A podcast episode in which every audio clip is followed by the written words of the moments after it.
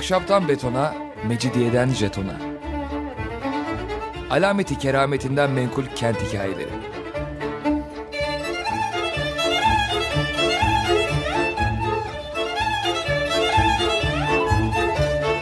Hazırlayan ve sunan Pınar Erkan.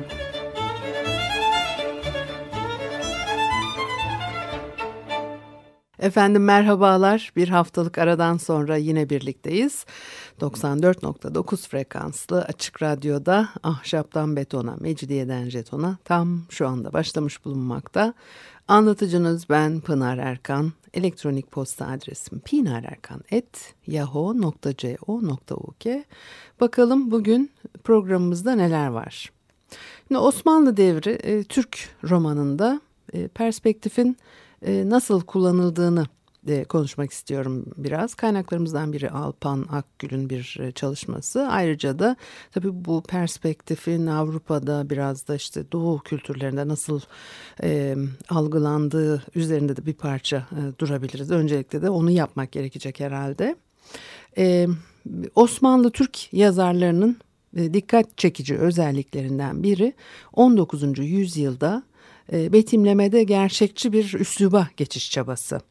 Klasik edebiyat e, alegorik bir anlatımı tekrar eden mecazlara dayalı ve bu sebeple e, divan şiiri ve e, mesnevi geleneğinde anlatıcı dış dünyayı nesnel bir şekilde görüp tasvir etmiyor.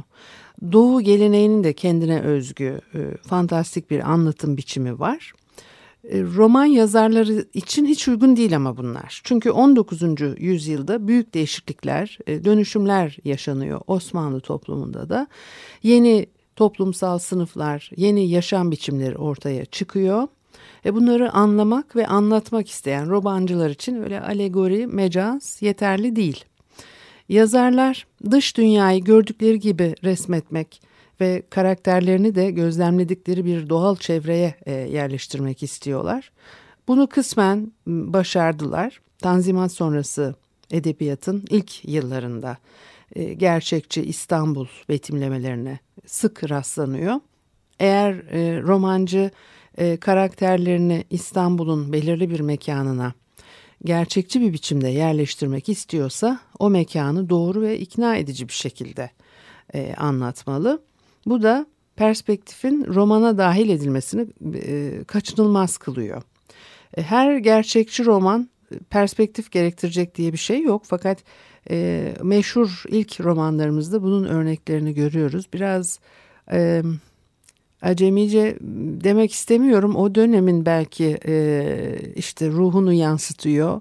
Onlar ilk örnekler. O günden bugüne çok e, zaman geçti ve tabii daha farklı bir e, tavır içerisindeyiz. Biraz da artık öğrendik her şeyi herhalde.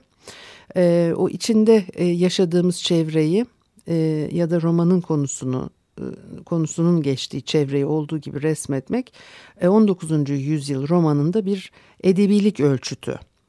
O nedenle perspektife önem veriyorlar. Hatta e, kimi tasvirlerinde özellikle resme özgü çizgisel perspektifi kullanmışlardır.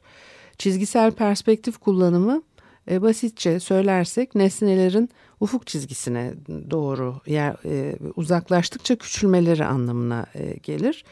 Orta çağda perspektif yokken Rönesans ile birlikte neden ve nasıl e, perspektif kullanıldığını e, programlardan birinde konuşmuştuk bir parça diye hatırlıyorum.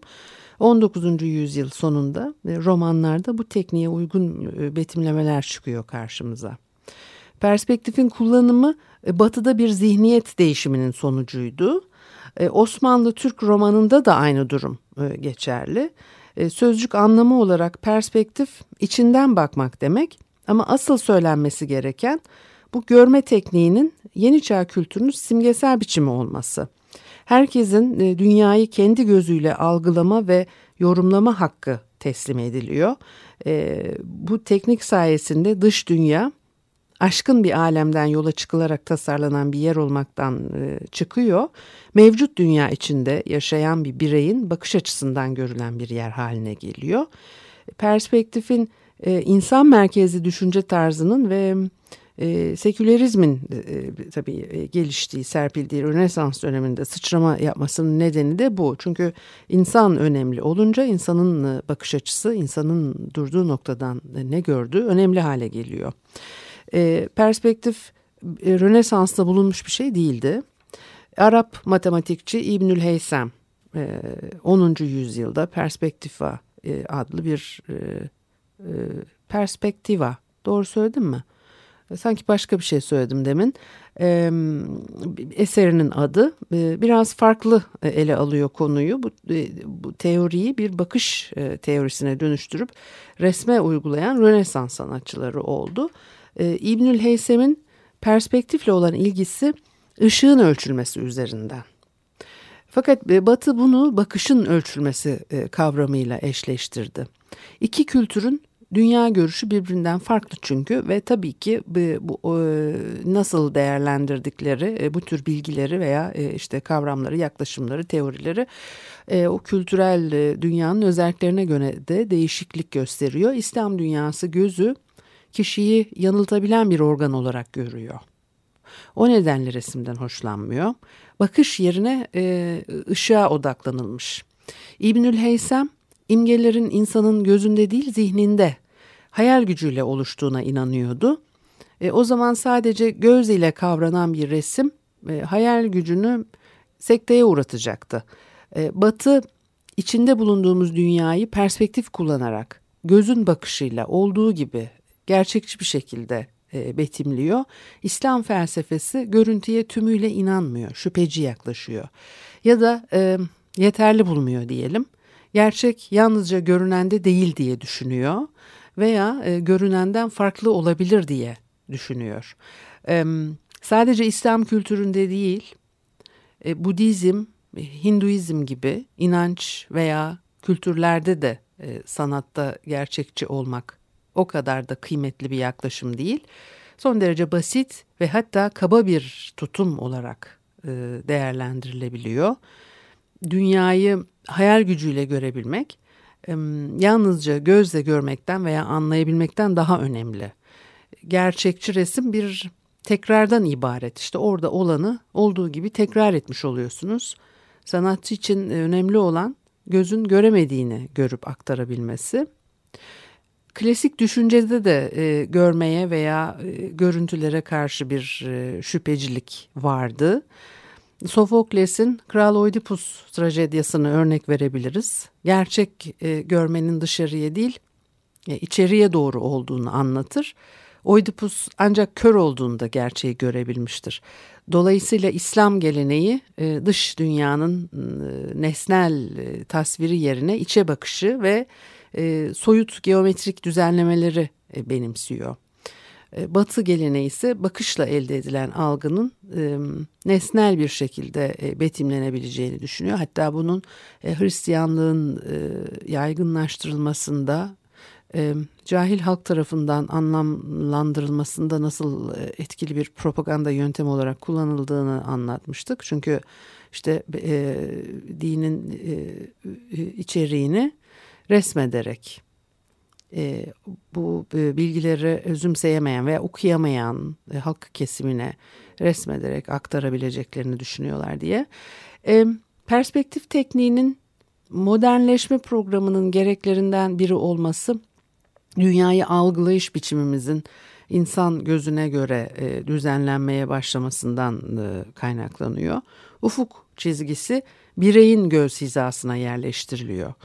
Böylelikle doğadaki bütün nesneler zihinde biçimlenen metafizik e, kökenli bir hiyerarşiye göre değil, e, bireyin onlara olan ölçülebilir mesafesiyle e, algılanıyor. Yani aklımızda hayal ettiğimiz o düzene göre değil, işte gerçek hayatta bir ölçülebilir mesafe var. O mesafeye göre de bu şekilde algılıyorsunuz e, yani açık bir şekilde e, yasaklanmamasına karşın aslında bu söylediğimiz şey niçin İslam kültüründe figüratif tasvire yönelik bir ilgisizliğin olduğu hakkında da bir ipucu veriyor bize. E, tasvirde perspektif kullanırsanız herkesi yatay bir düzlemde eşitlemiş olma ihtimaliniz var. E, bu da değerler sistemini alt üst edebilir. En güzel anlatımlarından birini Orhan Pamuk'un Benim Adım Kırmızı e, adlı romanında görüyoruz. Eğer bir resim yapılacaksa diyor ki alem Tanrı'nın gördüğü yerden e, yukarıdan ufuk çizgisi çekilerek yapılmalıdır. Yenilikçilerse e, aleme sokaktaki murdar köpeğin gözünden perspektifle bakıp bir at sineğiyle bir camiyi hani cami arkadadır bahanesiyle aynı büyüklükte e, resmetmeye e, cüret etmişlerdir diyor. 16. yüzyıl Rus kilise resimlerine yani ikonalarına bakıldığında da perspektifin sistematik bir şekilde bilinçli olarak bozulduğu görülür. Bu resimlerde bir cismin aynı anda görülemeyecek bütün hatları tek bir bakış açısıyla izlenebiliyor. Yani perspektif kusurları geometrik bilgi eksikliğinden kaynaklanmıyor. Bakış noktası Tanrı'nın durduğu yer olmalıdır. Bireyin durduğu yer değil. Ee, Osmanlı'da dünyevi e, konuları ele alan minyatür geleneğinde de bu böyle. Osmanlı toplumu da hiyerarşik bir düzene sahip. E, minyatür geleneği saray merkezli ve e, Osmanlı toplumu ağırlıklı olarak sultan merkezi bir e, e, karaktere sahip olduğu için nakkaşlar hiyerarşik bir görme biçimini temel alıyorlar ve bu nedenle ya sultanı herkesten büyük çiziyorlar ya da onu ayrıcalıklı bir konuma yerleştirip odak noktası haline getiriyorlar. Geleneksel görüş bunu sultanın ilahi bir niteliğe e, sahip olmasıyla açıklıyor. E, böylelikle bu görme biçiminin e, kutsiyete dayalı bir hiyerarşiden kaynaklandığı söylenebilir. Bu anlayışa göre önde olan değil önemli olan büyük çizilir. Bir, bir müzik arası verelim ondan sonra devam edelim.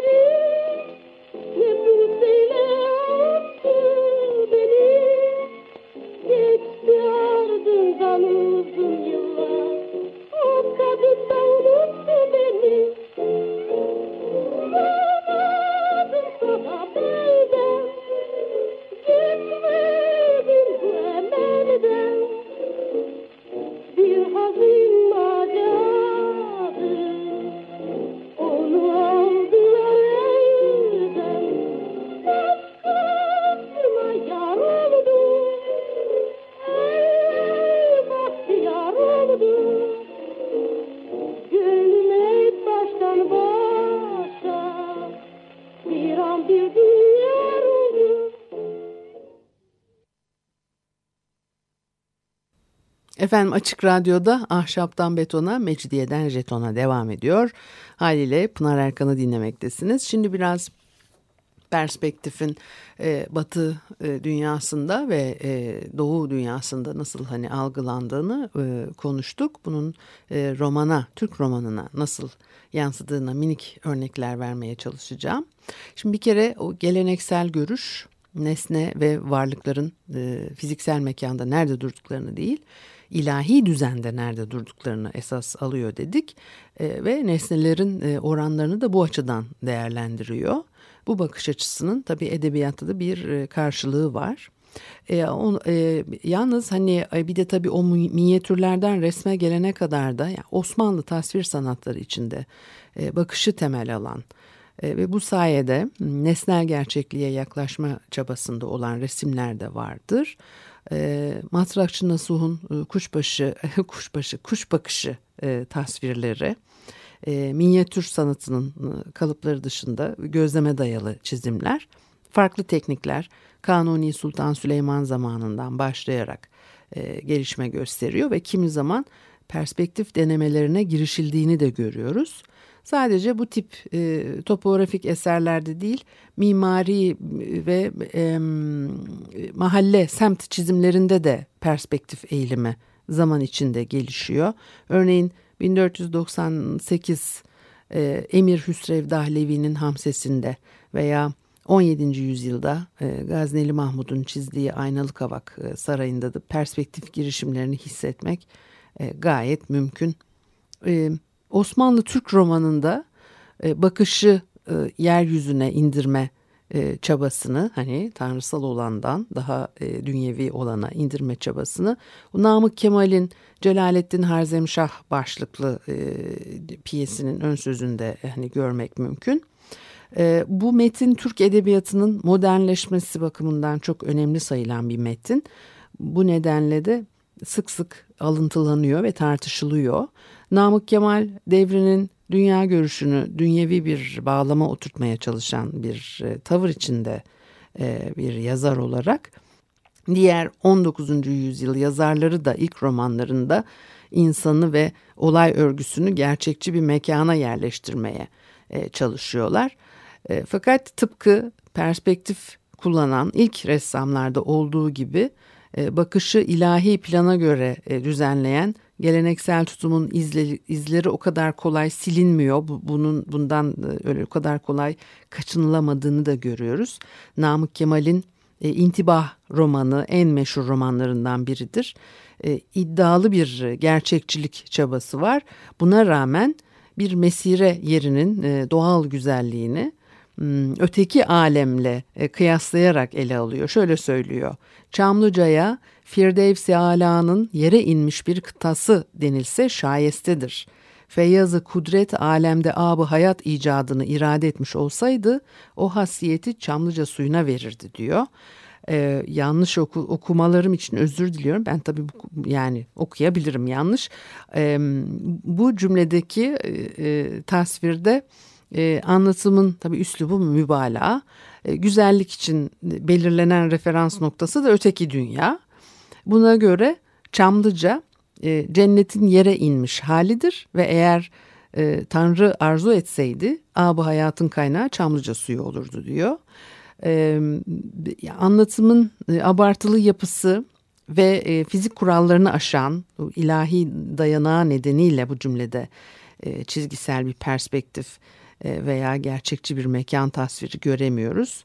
Oysa romancı e, e, Namık Kemal e, cümlenin hemen öncesinde öznenin bakışını referans alarak gözle perspektif arasındaki o optik ilişkiyi çözümleyen bir betimleme yapıyor. Bayağı da e, o dönem için hani şöyle e, Çamlıca Tepesi'nden aşağı doğru bakıldığında pek çok şey görürüz. Bu görüntüler sanki göz bebeğine sıkıştırılmış tek bir noktanın içine hapsolmuş gibidir.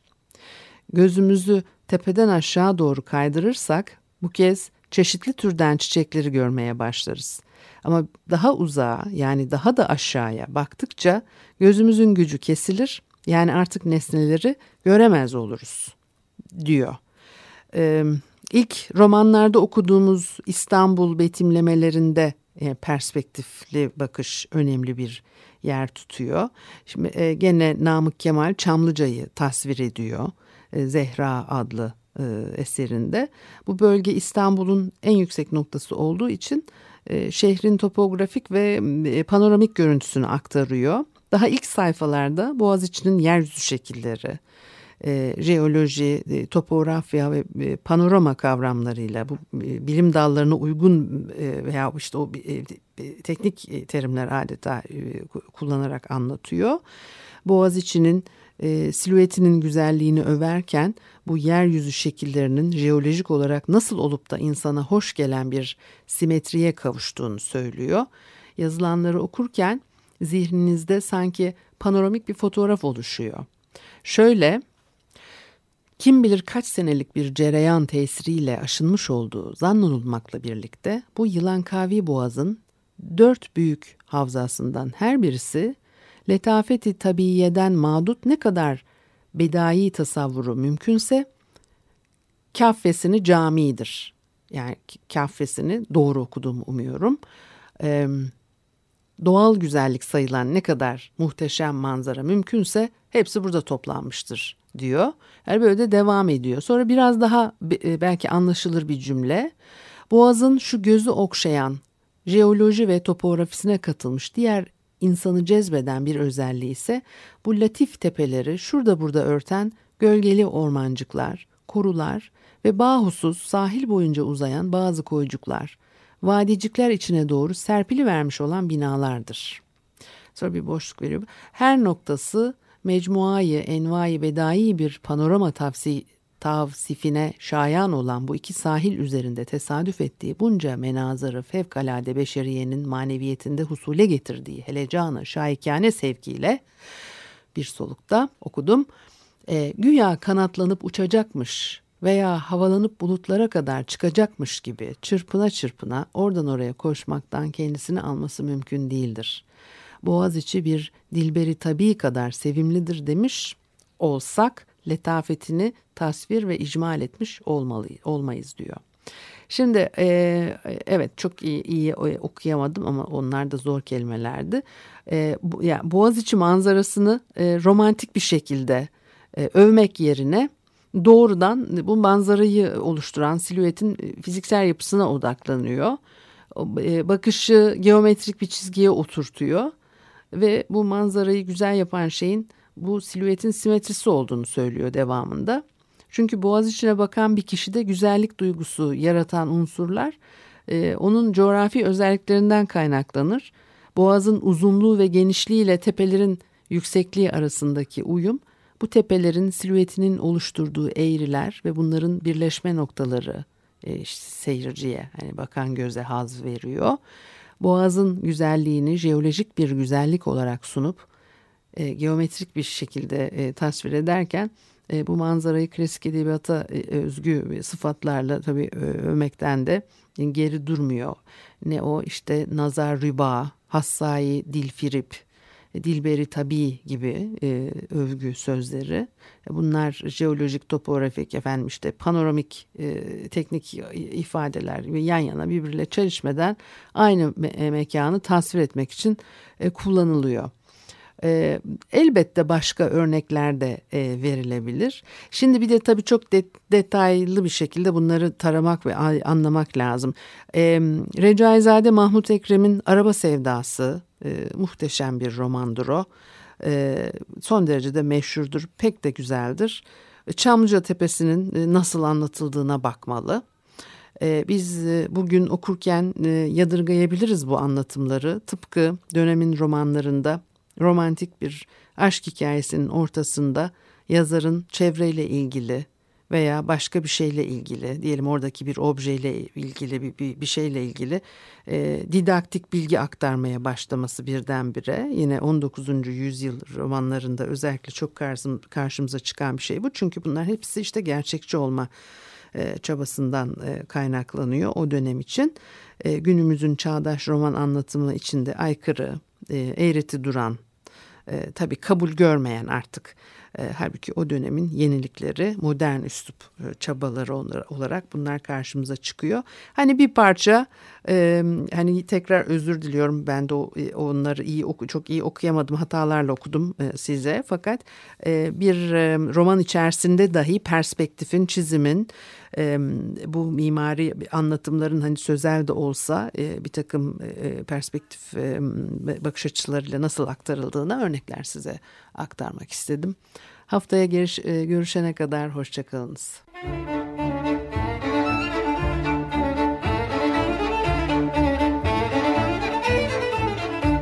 Ahşaptan betona, mecidiyeden jetona. Alameti kerametinden menkul kent hikayeleri.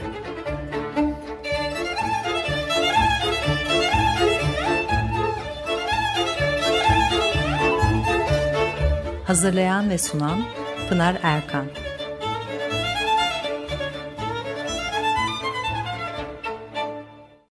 Açık Radyo program destekçisi olun.